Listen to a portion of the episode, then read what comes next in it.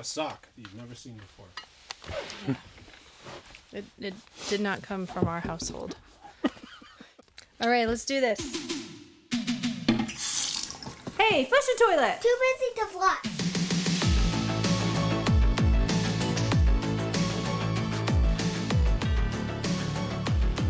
All right, hey everyone, welcome to Too Busy to Flush. I'm JR. And I'm Molly. And if this is your first time joining us, thanks for being here. This is our effort to invite you around into our lives and around our digital table, if you will, in a world where people are weird and hard and uh, sometimes dumb, as my brother likes to say. Who's going to be here tomorrow? I made plans for Friday, and I've canceled all my plans for Friday because I thought they were coming on Friday, and they're coming tomorrow. So, such is life. I'm cool with that. I like hanging out with my brother. He's rad. Okay, could he not do your plans with you?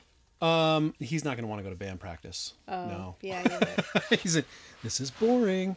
um, that's the only plan. That's the only thing. And then I, uh, if I have any changes I need to make on this mastering project, but so far it's sounding really choice, and I hope they love it. Um, anyway, guys, we don't know what we're going to talk about on the show because we, Molly and I, have been married for 14 years and 15 years somewhere in there, and we live life extemporaneously, and we talk uh, stream of consciousness on the show. So to aid that, um, we've roughly named the show title around the subjects we talk about. And also, there is a time stamped roadmap of the show in the show notes. You can go take a look at that. And in those show notes, we'll also include any relevant links that might be uh, pertinent to you or worth your time uh, there as well. so, next week, I don't know honestly if we're going to get a show out or not. Um, two reasons. The first reason is that my brother and his wife and their two kids are coming to stay with us for a week. The second reason is as soon as this mastering project is done, I am tearing apart my studio for a full rebuild. I'll post photos on Telegram so those of you can see it. Uh, not the construction process. I know we've got some craftsmen on our Telegram group. And our Telegram group, you guys, is a just a private group of diehard listeners and now community and friends, and we get along. We've got some craftsmen on there, so I'm going to be careful not to post anything in detail. It's all going to be soft focused. I'm going to blur out any details. That's the way it's going to be. I feel like like that's sort of how we roll. Just the story of our lives is please don't look too closely. Everything. My life in soft focus. Uh, it's my new Instagram. You handle. guys are you, you've heard the story of the Christmas tree last week. the Christmas tree is now it, every time you walk past it at a certain angle you go, is it leaning more? I don't know because it's been leaning it it it's been so wonky for so long, but it is objectively leaning more now because all three so after we recorded last week, I think I used another layer and another type of string to tie it to the balcony at another angle. And then Titus the next day was like, "I that just makes me nervous. Let's do another layer with my paracord that I got in my stocking at Christmas oh, last Oh, really? year." So the bright orange is Titus's addition, and all three of those strings are now tight. This the tree is actually being held up by those. But did he decide since he went ahead and did that? Did he decide to go through some uh, loft railings back so it pulled it back to straight? No, we didn't. We didn't pull it tight. We just had it just loose enough that it wasn't dangling, but that we could tell if the tree actually was relying on it. We should like To stay try up. to. We should suspend it half vertical, like at a forty-five over a couch. Just It's stre- it even though even though I've been trying to let this go. It's not something I can control. This is a 12 foot tree. I cannot I, I can't pull it out of the stand, buy a new stand and replace it if I wanted to. I have no control over this. no, and you guys, it's too. I thought about actually getting just getting a new stand now and pulling the tree out, but the tree is already trimmed, and lifting it straight up and out of one stand, and then holding it there so because you we're can slide another talking a seven to eight inch trunk on this tree. Yeah. We- We're not talking a Christmas it's a tree it's lot. a it's a f- strap twelve. it to this top of a Subaru. yeah, it's a twelve foot tree. Yeah, it's a tr- it's literally a tree. And so uh so I keep trying to let it go, but it really every time I glance at it, I have to do it freaks me out for a second and then I have to do a mental self check. Nope, it's tied to the loft. It's fine. But I was visiting with a friend this morning at a Canavox like check-in call and she was like, "Yeah, I don't know. Christmas this year sounds so feels so scattered. I normally have all of my kids' presents by now, and I don't even know what to get them this year." And my kids, her kids, she's got twins that are seniors in high school, and she's like, they're just not interested in the advent calendar. We've got treats behind every day of a advent calendar, a reusable one that she hangs on the wall, and she's like, I just keep taking the treats out and putting them in the cupboard because the kids don't even think to open the advent thing and i just feel really scattered. Our tree's half decorated and i was like let me tell you about my tree. So i texted her a picture and i was like this feels kind of like emblematic of how we are doing life and christmas this year. Like we're not falling over but it's because we're tied to the loft And funny. everyone who walks in is going to be like oh you don't crush it on the christmas decorations do you And it's your almost tree isn't even straight and, and- it's not well lit because i bought six boxes of lights at target thinking it would be plenty and uh it i mean it's it's lit to like 1980s standards certainly not 2023 my tree has 15,000 lights and you know three layers in and out of the tree standards uh you know it's just hanging there by three threads and adequate Um, so you guys understand who we are a little bit better. Molly and I are not terribly sentimental people. We have birthdays for our kids because they want them. We typically don't we do have you mean we celebrate Yeah, birthdays not have we them. We have- have them automatically, but we celebrate them. When we got that's married, not that's not actually true i i think that birthdays are an important way of helping kids feel special especially in a big See? family So we do that. We don't do it for ourselves because we don't need to feel special. We also, I just, we, Molly got me uh, that's some. because we don't believe in self-care Molly, Molly got me some like wedding rings, for instance, uh, silicone wedding rings, because I kept losing the other one, and the other ones weren't even really that expensive. it was a couple hundred dollars And uh, now it's just tattooed, and we don't even celebrate our anniversary, and we don't go on dates, and we just we're like, eh, whatever. But part of that, I mean, yes, that's partly true, but part of it is just a function of busyness. Like our anniversary this year, or almost our anniversary, we chose to get married on Labor Day weekend. There's always something going on. So we sacrifice. So it's always a celebration. We're always doing something. well. I mean, we were camp- we were camping this year, and Yeah, we camped for our anniversary. This is how that works. You just do it all at the same time, and then he's like, Yeah, I'm just do for your saying, like "Oh, you're camped this year." you're acting like we sit at home and pretend like it's not our anniversary. Well, we don't pretend, but we don't go out of our way We're to not- make each other we're feel not special. going out of our way. I do appreciate when you try to make me feel special. Like, remember the year you bought me a pair of socks for Christmas and that was it? I do. No. I do. we'll just leave it at All that. right, I'll buy you. I'll buy you something special for Christmas.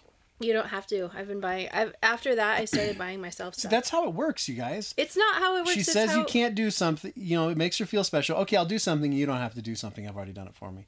Okay, so just Well, I've feel started special if I doing. do something. I've started doing it for myself because fine. otherwise I, you're you don't care. I love you. I do care. We just I married the right person.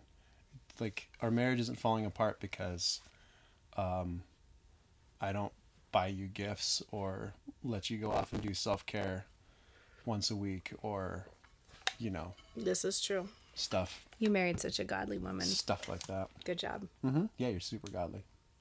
Um, speaking of self care, I have one more thing to say on our now three week string of self care conversation. Uh, didn't didn't stir up a whole lot more conversation in our telegram, so I think that people kind of uh, shot their shot, burned out their steam on the first week or so of the conversation. But um, when I was last week, we I referenced uh, Kelly Kapic, and I now have confirmation from people who know him personally that thanks Linda and Anna that he uh, that that's how you say his name, and it's a he, even though his name is Kelly, And He's Irish. the last no he's not he's from tennessee the last chapter of his book i think is the the phrase that i prefer to the phrase self-care as a believer Okay. and the phrase the title of the chapter and the phrase that i think we should embrace is living faithfully within our finitude so rather than trying to do self care, we seek to live faithfully within our finitude. And living faithfully for Kapic, kind of recapping the whole book, living faithfully is is yes, dying to self, but also yes, recognizing that I am a creature created with finite capacity by design. It's a feature, not a bug, and embracing that as a as a part of who I am rather than chafing against it and wishing that I could do more, feeling guilty that I could do more, embracing the seasons of rest and whatnot, all the things that we've talked about.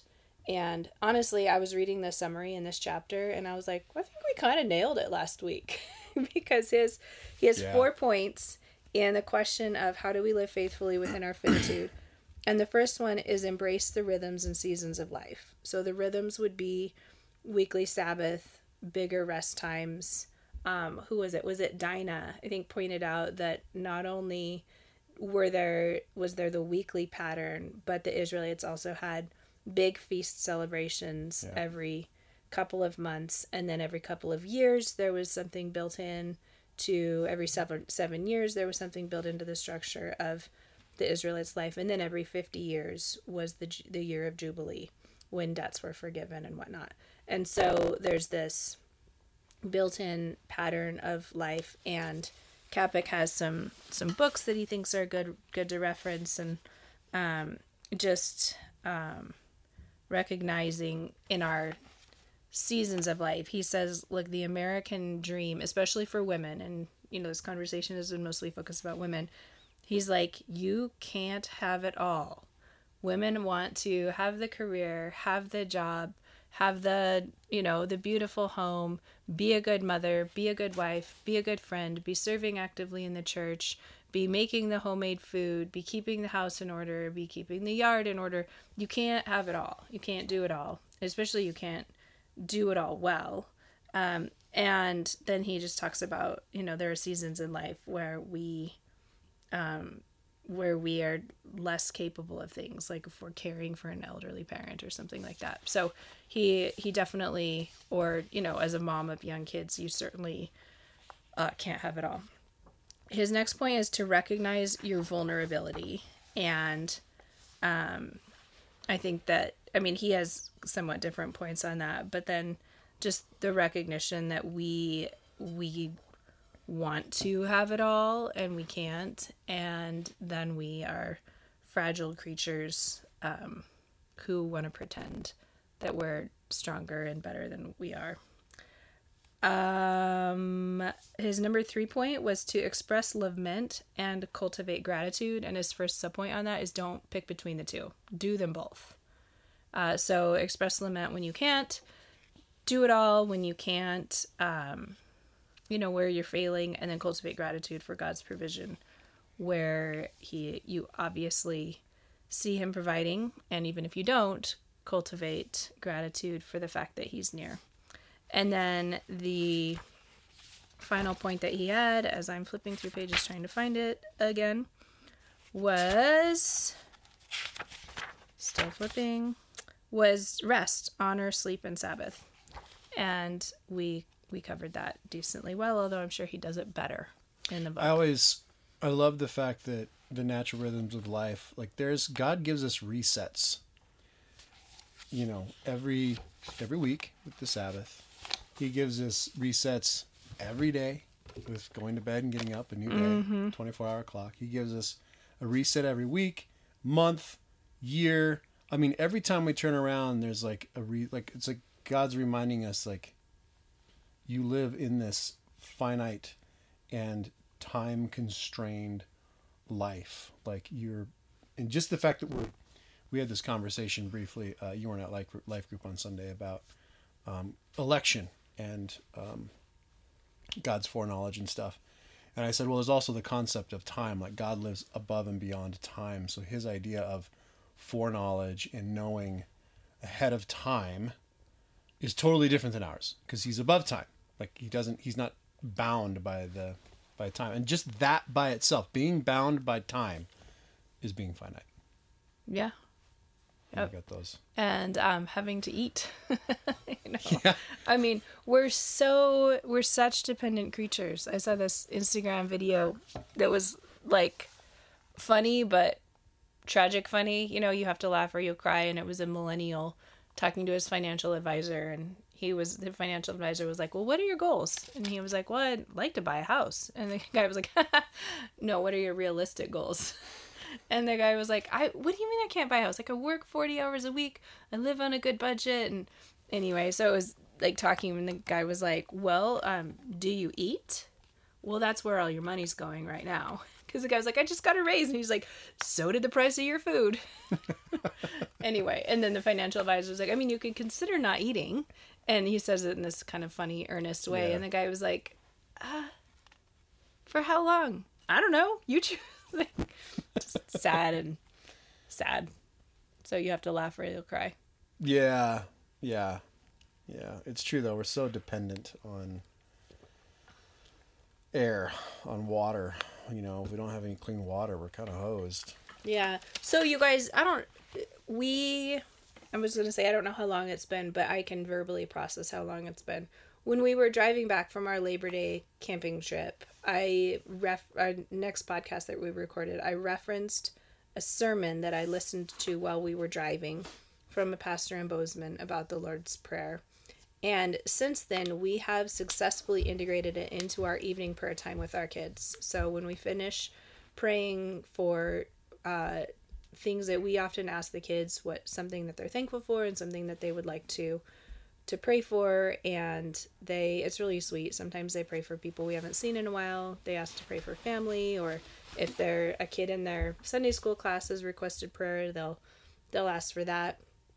And um, they and then so we we complete our family prayer time and then we now successfully have integrated we used to forget a lot because it was creating a new habit.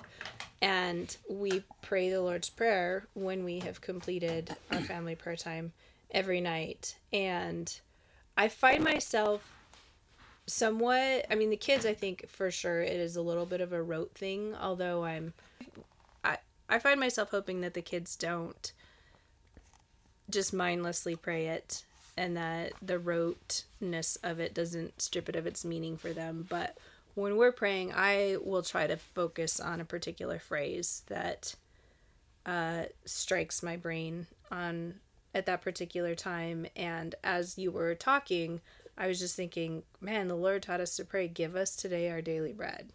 And we really do need to be, A, especially as modern Americans, reminded that our daily sustenance comes from the Lord. Even if we have pantries full of food, every day is still a gift from the Lord where He is sustaining us.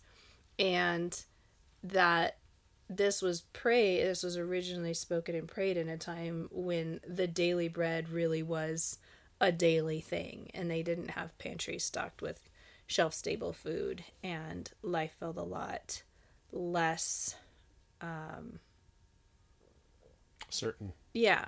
Yeah. And, you know, and the certainty, of course, is a bit of a, you know, I mean, it's not always a bit of a mirage because we certainly do have more food security than people who were, you know, living off of the ground or sustenance farmers or at the mercy of the weather or at the mercy of an employer or an owner, as the case often was you know we're we have more food security than that but everything we can have we have can be taken away in a moment from the lord. So we do indeed do well to continue praying as the church has for two millennia. Give us today our daily bread. Yeah i was just i, was, I made a walmart run uh, a couple days ago because i was getting tires put on the van so i was at costco and I, I it's something I was pulling stuff off the shelf and You did a just kind Costco like, run, not a Walmart run. Sorry, Costco. right? Yeah. Um, Walmart, Costco, lots of stuff on shelves. Yeah. And I just kind of like it was just it struck me again how much of a choice we have and um I, wasn't the missionaries from our third grade class didn't they say that like the cereal on the shelves like Yeah, they're in Romania. They're you just hundreds of like pick your pick your flavor that day they're you know, kids who were like 11 and 4 came Mm-hmm. back to the states and were like, "What? and we don't have to worry about you know We have such is the store we had a bunch of of, food the food's going to be there and then i got to kind of I, I don't know why but i had like this moment where I just kind of freaked out internally like there are people living in sheds that have nothing overseas and i i realize i can't help them Mm-hmm. but at the same time i was just like kind of just overcome with conviction of like how much stuff i have the house i live in And the money i make and taking all this stuff for granted it's just like whoa man that's kind of heavy. So it's a good reminder, at least at Christmas Yes. Yeah. and stuff. So another follow up from last week's conversation is I think we started off talking about the distinction between being nice and being kind. And I can't even remember what the context of that distinction was. Doug Wilson. Uh, was it? Okay. Doug Wilson and Kevin DeYoung. Okay. And since we're on that topic, we can talk about what Doug said about Christmas. No, I'm kidding. I I mean, I'm kidding. That's- Don't, don't. Why? No, I do you have a problem with what I texted you about what he said about Christmas? No problem with what he said. Yeah. I don't have a particular problem with what he said. I just don't want to get drawn into the drama. There's uh, okay. Okay, there is. I don't since- have a lot of skin in the game. No, there's. This is no drama. This is no drama. Wait, this is let's very okay. much. Let's we'll get there to the minute. We were talking about kind and nice. Yeah, no, we're gonna do Doug Wilson first. Oh, okay. There we go. Um, he's so I have a friend who is a huge uh fan of Rachel Jankovic, who is Douglas Wilson's daughter, and I also really appreciate her. She does a lot of convicting. She posts a lot of things on her Facebook and Instagram that are simultaneously really convicting and uplift, uplifting because they're like it's all about being a mom. I think she's a mom of 8 and she wants to make her home a place of discipline and a place of grace and a place of joy. And it just very much wants to embody the fruits of the Spirit in her home, which requires a ton of dying to self for her, a ton of repenting. And so she brings that to bear in very well written and poignant Facebook and Instagram posts. So this friend of mine po- shares what Rachel posts a lot, and she had a great one about uh, what sort of home environment are you creating this Christmas season for your family? Because that's the lasting legacy of the Christmas season for your family. It was great, very convicting. Same friend then posted uh, Douglas Wilson. Uh, it was an excerpt from a sermon that he called "Celebrating Christmas Like a Puritan," and his comment was, "Let me see. I did a screen grab of an Instagram post, so I'm not sure. The the uh, screen the slide says don't turn christmas into a period of morbid introspective penitence. This is a season of joy. And then he goes the caption says this is a season of joy. Celebrate the stuff. Celebrate the materiality of christmas. Use fudge eggnog wine roast beef. Use presents wrapping paper. Because jesus was born in a material world this is where we register our piety as well if your godliness won't imprint on fudge, wrapping paper, shopping, baking, having a feast, and having family over, it's not true godliness. This might seem a bit out of control, as though I'm urging you to go overboard. Of course, I'm urging you to go overboard. That's the whole point. The gospel is overboard. God does not ladle out grace with a teaspoon. And I 100% agree with that. And I think it goes along the lines of what his daughter has said about creating an atmosphere where, and there's a difference, I think, between creating an atmosphere of indulging your kids' every whim and bending over backwards to do everything they want to do at Christmas and meeting all of the society's expectations about you mean you didn't go to the zoo and rent out a $300 s'mores hut and get a professional photographer to take your family's pictures all wearing Christmas hats at the zoo's light display. And you know and so then you start feeling like you're failing as a mom because that is exorbitantly expensive and it's something you can't afford. And it's not something you really feel interested in doing anyway.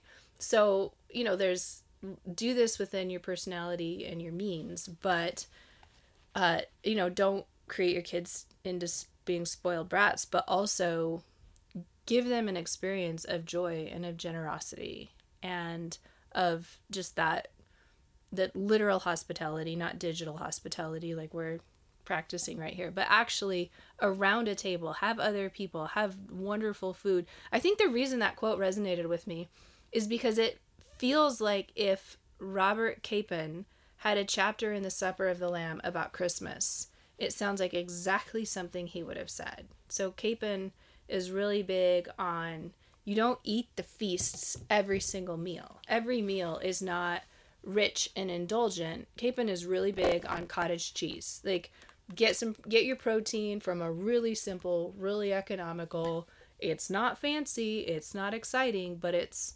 nourishing. And eat a piece eat a chunk of hearty bread, eat some cheese and have that as your meal. He dis- differentiates between festal and I can't remember his other word. Ferial, maybe. anyway, it's been a long time since I've cracked open that book. It's time, is- and it's just weird. I need to read it again. Guys, that's Molly's favorite book on earth. it is my favorite book on earth, which I think is why uh, the um, I will include a link for it in the show notes. Everybody needs to go buy a copy of that book and have it at home because it is Molly's favorite book on earth. it's true. It also makes a great Christmas present. It's also an amazing book. So there's if you one year for christmas i gave copies of it to a couple of people and i actually uh, bookmarked and highlighted my favorite passages in it so if you buy it for somebody and you don't know what passages. You know what we should do? We should buy a bunch of copies. You can mark and highlight some of your favorite passages, and then people can buy those copies from to send us to the- directly from us for directly from us to their to their people. If you're interested in that, hit us up on our various channels, and I'll share that with you at the end. Um, I think where that comment by Doug Wilson is going to not resonate with people and make them very upset is it makes it sound like celebrate materialism.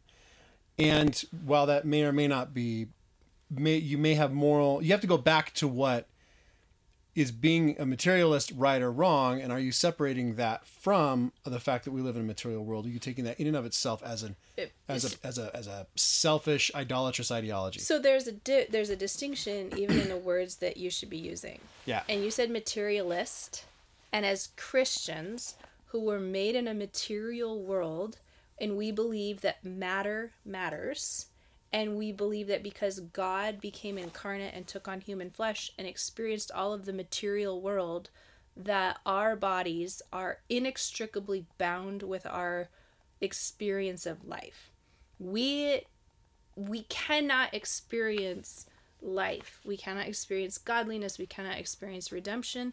We cannot experience eternity apart from the materiality of our being. So what you're saying is Madonna had it right all those She's a years material ago girl in a material, in a material world. world. So, but so so ma- being a materialist, saying we live in a material in a world that is not imaginary, it's matter matters, and is different than being than materialism. Hmm. And materialism is con- is basically another word for consumerism, where the matter matters too much. this is where I think the that's what I said. Where the distinction I think is going to be like people are going to hear one thing when he's saying something else. Yes. And so, I mean, let's, I mean, as you're saying that, I'm thinking we're going to go back to Kelly Kapic here and the feasts and the festivals. You know, God didn't say, burn up all of these sacrifices because the cows and the things don't matter. What they did with the animal sacrifices was then eat them as a feast. And uh, what was it? Hophni and Well, somebody ate them. Sometimes just the sometimes just the priests ate them. Sometimes the priests ate them, but wasn't it um wasn't it Samuel's sons who got in trouble because they were keeping the best fatty portions of the Uh, meat think- for themselves? Yeah, I think it was Samuel's. son- It was Sa- yeah, I think it was Samuel's sons. And so They got into a lot of trouble. Samuel's sons. they yeah, they weren't he didn't the have best. very good sons. which sometimes makes you question his parenting, right? Yeah, but God still used him as like an epic prophet. So Yeah, which is I mean that's the the that's why I can't that's, hold. that's the key phrase in all of the Bible, right? But God still used but him. God still used him, and that's why I can't hold like some church leaders too high of a pedestal. Who you know, you have that you have that passage about elders. You know, like their their house is in order. Samuel's house wasn't in order. David's, David's house, house wasn't in order. Apparently, Mary's house was in order, but I don't know. Well, I mean, dad, Jesus' father, Joseph, wasn't an elder either. Um, who was the other one I was gonna say? Oh, um, Hosea. Hosea. Oh, God goodness. God designed his house to be a mess. No, um but I mean I so I I like that because I it's the Christian Gnosticism and asceticism that we confuse with holiness. That well, I don't give my kids many gifts at Christmas because I want them to focus on the fact that Jesus is the true gift and Jesus is the reason for the season. And those things are all 100% true but it doesn't mean that you can't enjoy gift giving and teach the fruits of the spirit like the joy that there is in giving and yeah and there's stuff. there's the, there's the risk of of finding of slipping into finding your christian gnosticism as a source of your righteousness yes. for that moment in time which is also bad But I will also say I think there are seasons in families' lives where sometimes it's more fun and appropriate to go all out with all the things and sometimes it's more appropriate to not load you know have a tree loaded with all the gifts and things you know mm-hmm. depending on what your family's season of life is and what your kids' attitudes towards receiving gifts are and things uh, it may be appropriate to teach them that you're not going to get all the things on your list just because you know just because it's christmas. Yeah. Especially our 11 year old who has ridiculously exorbitant things on her list. She oh, never our- gets anything oh, on she, her yeah list. she's she's ridiculous. She's living in fantasy land right now. Uh, so okay, so that was the Douglas Wilson comment. Not controversial. I mean, shouldn't, in my opinion, it shouldn't be controversial. It should be it will be when God gives you good food, good fellowship, good gifts. Don't feel guilty. Take them and enjoy them. And because we live in a world where God's good gifts are not just spiritual, God actually enjoys the fact that he made a physical world and he will he will be redeeming and keeping forever this very physical world so don't don't shy away from the good physical things that get celebrated more around christmas than at other times of the year it's true yeah. So so we were talking about kindness and nice and kind is a biblical category. Nice is not. And I have not had time to research this thoroughly, but at my Canavox meeting on Monday night, we watched a video about just understanding the distinctions between the word sex in terms of you know your body is a sexed body. We exist in either in a binary that is either male or female and that is both in terms of our genetics and in terms of our uh, physical characteristics and then behaviors that flow from those physical characteristics. And there's fancy words for all of those things. And then the word gender as far as i understand it the word gender literally just referred to pronouns up until about the 1950s so the gender of the pronoun was masculine or feminine if it was he or she her or him. It's language 101 yeah, and in other in other languages, gender actually refers to words. So in Spanish, oh there are words that are feminine. Every word in Spanish is either feminine or masculine. So la mesa is the table, So, and that's feminine. is there an ivory tower push to go back to the original definition of gender Oh no no no. Okay. So the not at all. The the word gender the word gender I was hoping- came to mean what it means now, which is I mean it's always existed, but it hasn't been in English vocabulary as such. The idea so gender is two things. It's a psychological awareness of your sex, of the fact that you're male or female. So it's in your brain how you think about yourself as being either male or female. And then it's the sociological display of that that uh, should be informed by your own culture in terms of how you act in a masculine or feminine way. And each culture has its own sort of mores and manners and expectations of people who are either male or female for how they dress and how they act in order to display appropriate maleness or femaleness in their gender. Um, so Dr. John Money, and if you're an Allie Stuckey listener, you've heard her talk about him before. amazing last name. Yeah. So he was in the 1950s and he uh he was a horrible horrible man. He was a psychiatrist and he was famous for a couple of experiments, but one of them was he advised parents of a man whose name if I recall correctly was David Reimer. He advised their parents he was when he was an infant he had a botched circumcision. And he advised david's parents to raise him as a girl because physically that was after his botched circumcision how he physically presented as a young child So I don't instead know of cutting how- off the foreskin, they cut off everything. the whole thing. I don't know. What? i don't i haven't seen do you- pictures. How do you botch that? i don't know. I mean it could have been an infection that required amputation or something. Uh I, I don't know. That's a little bit beside the point. So he he advised the parents to raise this Google it. their child as a female because that's how their child presented physically and this is before a real good understanding of dna and things like that. And so this child grew up believing that he was female. Um, parents never gave him any explanation and experienced great psychological distress for his whole life.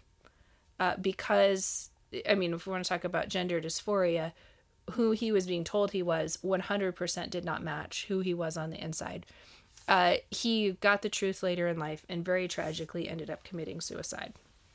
Uh, but that was the actual genesis of the concept. If if i have my facts correct of the introduction of the concept of gender outside of just grammar His penis in- was accidentally cut off during surgery. there you go. So so dr money also uh, did some experiments on twins where he had identical twins. One he had raised male and one he had raised female. And i believe he sexually abused both twins. You're not exactly not corrupting your data there but he was a pretty perverted deviated man. And i believe both of those twins also ended up committing suicide later in life. Uh, despite all of that, his research has stuck in modern American gender studies sorts of. SimplyPsychology.org says David's parents brought him up as a girl, and Money wrote extensively about this case, claiming it supported his theory. However, Brenda, as he was named, was suffering from severe psychological and emotional difficulties, and in her teens, when she found out what had happened, she reverted back to being a boy. Right. I just so yeah. So we, we so we were talking about some of these things in our on Monday night. This is kind of a little bit beside the point because I don't want to get all depressive. It's super depressing to research John John Money, but um, interesting. We were so then we were talking about how in our culture we can be kind to people who disagree with us or who present as things that we think are less than ideal for their own good because they're not living according to their design. And if we are not uh, treating them in the way that the world has told them is loving and tolerant, i.e., we're affirming and we're celebrating and we're embracing and we're not questioning it at all, we're not throwing science at them, or at least the science that they don't like. And if we're not doing all the things lockstep, then we're not loving. And it, so interesting because one of the gals in the group was like, Well, we need to differentiate between being kind and being nice. Oh, that's And I was like, yes. But then she took it so much further, according to her, and I have not had time to research this on my own. I- I agree with her. The word nice is not in the Bible. And the word nice, I, I was trying to do some quick research on it earlier this afternoon. And the word nice actually meant be a fool in like Old English.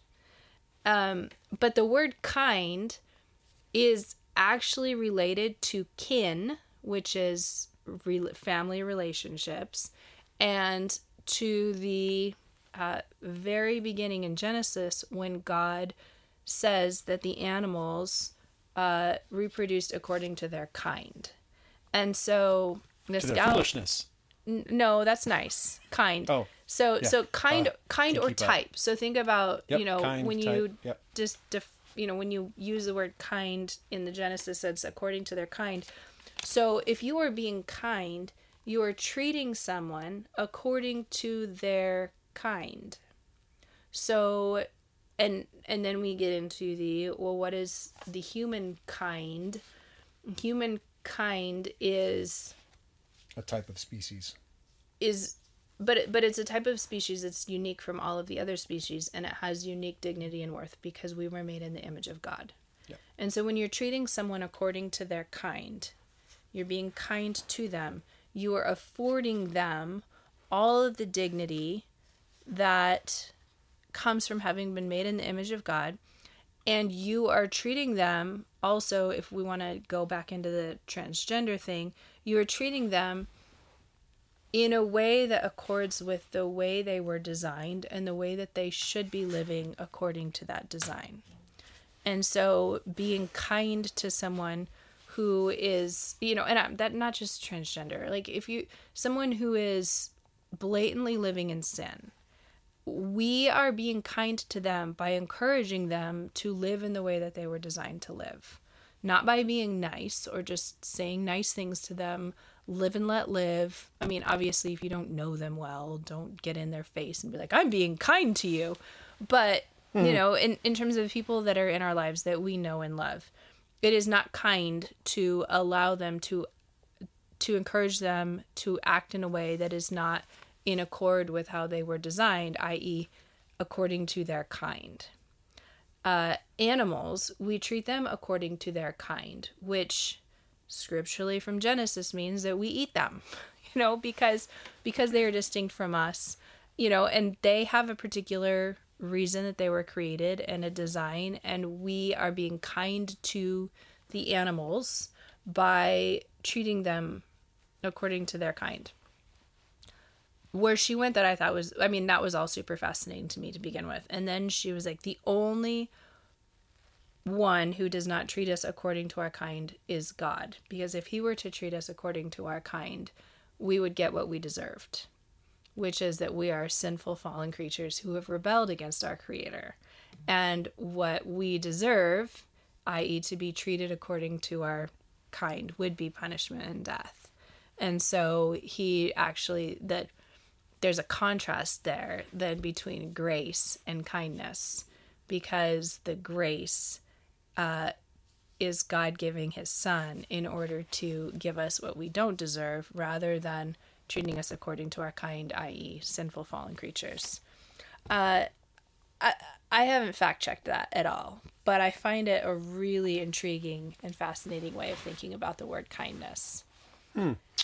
I just would I want to mention uh, here that it was really fun to put faces to names on your Canavox follow up or Canavox catch up episode with Marie, Claudia, and No, Claudia wasn't on it. Ah, I scheduled it Marie, with Aaron. Aaron and Lydia. Lydia, that was it. Yeah, I Yeah, was cool. unfortunately scheduled it at a time when Claudia couldn't make it, which is still a huge bummer to me. And to those ladies, I'm sorry if it felt like I was ignoring you, but normally when Molly's on a Canavox call, she gets really cranky when I make faces or wave at all the ladies in Canavox But you when do, I walk through the room. but you do it anyway. And Yeah, so I every now and expected then. you to. Every now and then. every now and then I will. If I see like Katie or someone on there that knows me, but otherwise it's like, nah, just gonna let you do your thing. Yeah. Let you be Golly, professional. This morning when I was on my quick check-in call, the kids kept asking expecting for help with their math. I was like, it's 30 minutes. Just leave me alone. I go literally went in our room and shut the door. Not because I was having a private conversation, but because I was I couldn't answer math questions while I was talking about what I need to do for work for the next month. And there's open the door. Oh, there you are, mom. Can you just give me 15 more minutes? Can you help me with my multiplication, please? Oh goodness. so anyway, that's that's all I've got Okay. today. I'm trying to think if I have any interesting food endeavors. I don't.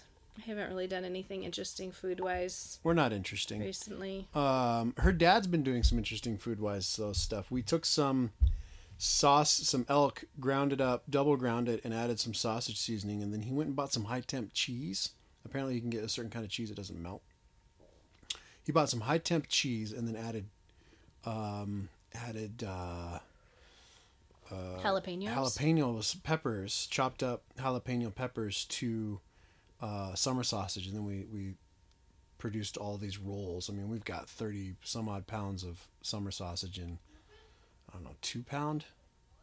two big, pound big rolls. They're like Yeah. what you would get. Yeah, they're Yeah. like two inch, two yeah, inches two inch across. and they're really tasty. They are really tasty. I don't really care for the big chunks that you guys fried up to test out the flavor.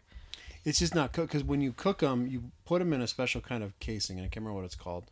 Then you stab that casing, and then they tell you to smoke it. And apparently the smoke permeates, and that's when it cooks to temp, and then you cut off and eat And it. then you cook it really slow so that Mm-hmm. yeah. it's cooked evenly all throughout. So we've got we've got a roll with like double the jalapenos. We've got partial jalapeno. And then we got another one. He's it's called um, it's called something. I don't know what it was called, but I was like, oh, I don't know what this. blend is It has a fantastic flavor. It tastes other than it doesn't have the big chunks of fat that store bought summer sausage has, but it otherwise it tastes like something you would get in a store. One of our friends did buy did add a bunch of fat to his, and y- your dad said it just didn't have a good texture to it with all Hmm. that extra fat in there. So I prefer super. I mean, super lean at that point. Like it's straight meat. Is it just elk or did you guys mix Just pork elk. in with it? We it? didn't mix anything with it. Oh, interesting.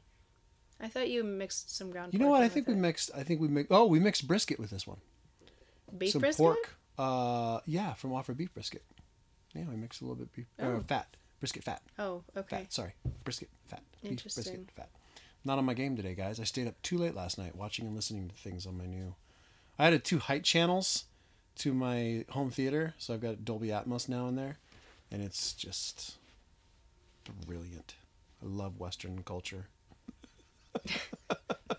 The lux- luxurious indulgence. Like that's my Christmas present to myself.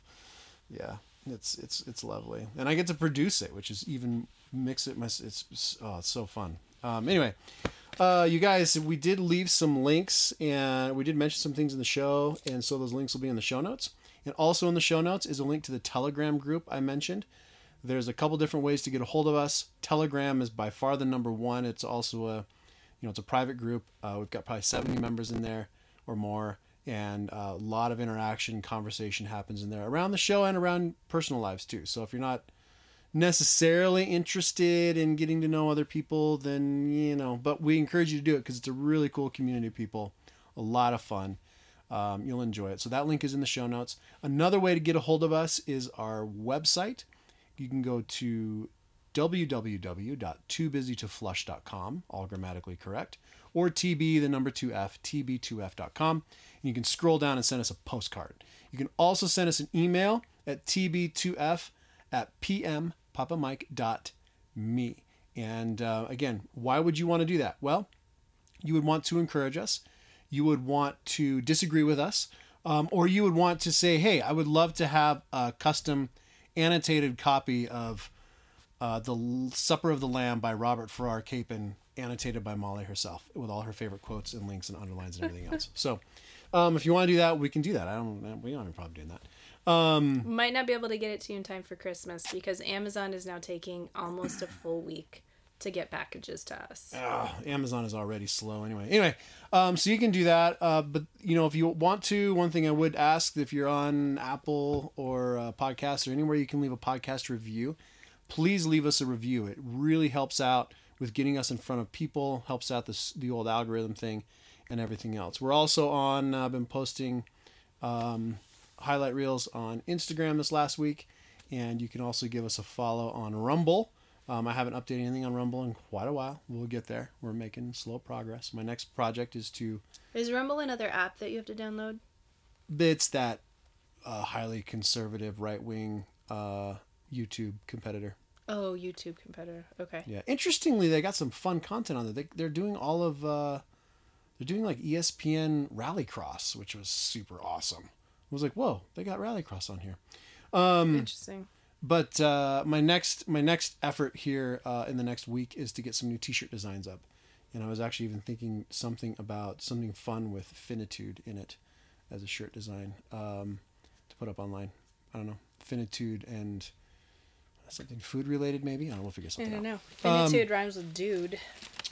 Uh, Maybe we could get a partnership with Dude Perfect. Oh gosh, I'll bet those guys field thousands of queries uh, a day. It, um, it- I'm trying to think of. I'm having a one does not simply walk into Mordor sort of moment. Yeah, you can, yeah. like you one don't. does They don't. not. They don't partner with you. You know, or you, don't don't, partner partner, with with them. them. They partner with yeah, you. I, and I don't even wouldn't even know what kind of en- barrier to entry those guys have at this point. I oh, mean, yeah, you pay. I'm sure you pay them a lot of money to Um, get a product placed with them.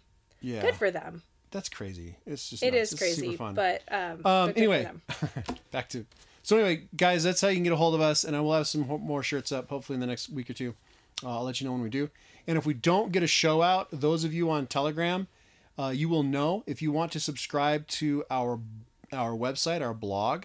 I will be posting. I do post updates on our blog, and I can tell you right now that if we don't have a show, I will post about it. But I will also include some things from the last week that are probably worth your time, and that could be anywhere from an article, a good read, a good watch, uh, a funny story. I don't know something. I'll include something there, but that'll And somewhere in there, we will post a picture. We will include a picture of our Christmas tree. So Telegram for not- sure. If you're not, oh, if you're not coming to our Christmas party, Oh, our Christmas party. right? If you're still listening and you live in Billings, let us know if you'd like to come hang out with us on the evening slash afternoon of December sixteenth. Uh, we will have a variety of foods. So far, foods- only like my parents and one other couple are coming, so it's going to be really chill. two. We've got two Oh, families now. Two families now. Cool. Uh, it's gonna be really chill, guys. The- I mean, fun. it'll be like two bottles of wine per person at this point. So Or three. We brought all that wine back from the cabin. yeah. um, and so anyway, Oh uh, if let us know if you would like to come say hi, celebrate Christmas with us, see our crooked Christmas tree in person. Are we gonna? I was planning on ra- lifting it up before my Are brother you? got here. Oh, I That's don't my know. plan. I I mean. Should we leave it crooked? I we can leave it have, crooked. I have, I would prefer not to because it stresses Okay. me out. But I also have I don't wanna zero stress out my wife. expectations of you fixing it because then Ouch. the expectations just make me mad if they don't get fulfilled. Ooh, So that hurt. That hurt. did That it? cut deep. Oh, that hurt. I, d- I didn't mean to. I just let stuff go instead of. I mean, you're like, why haven't I fixed that that crooked shade?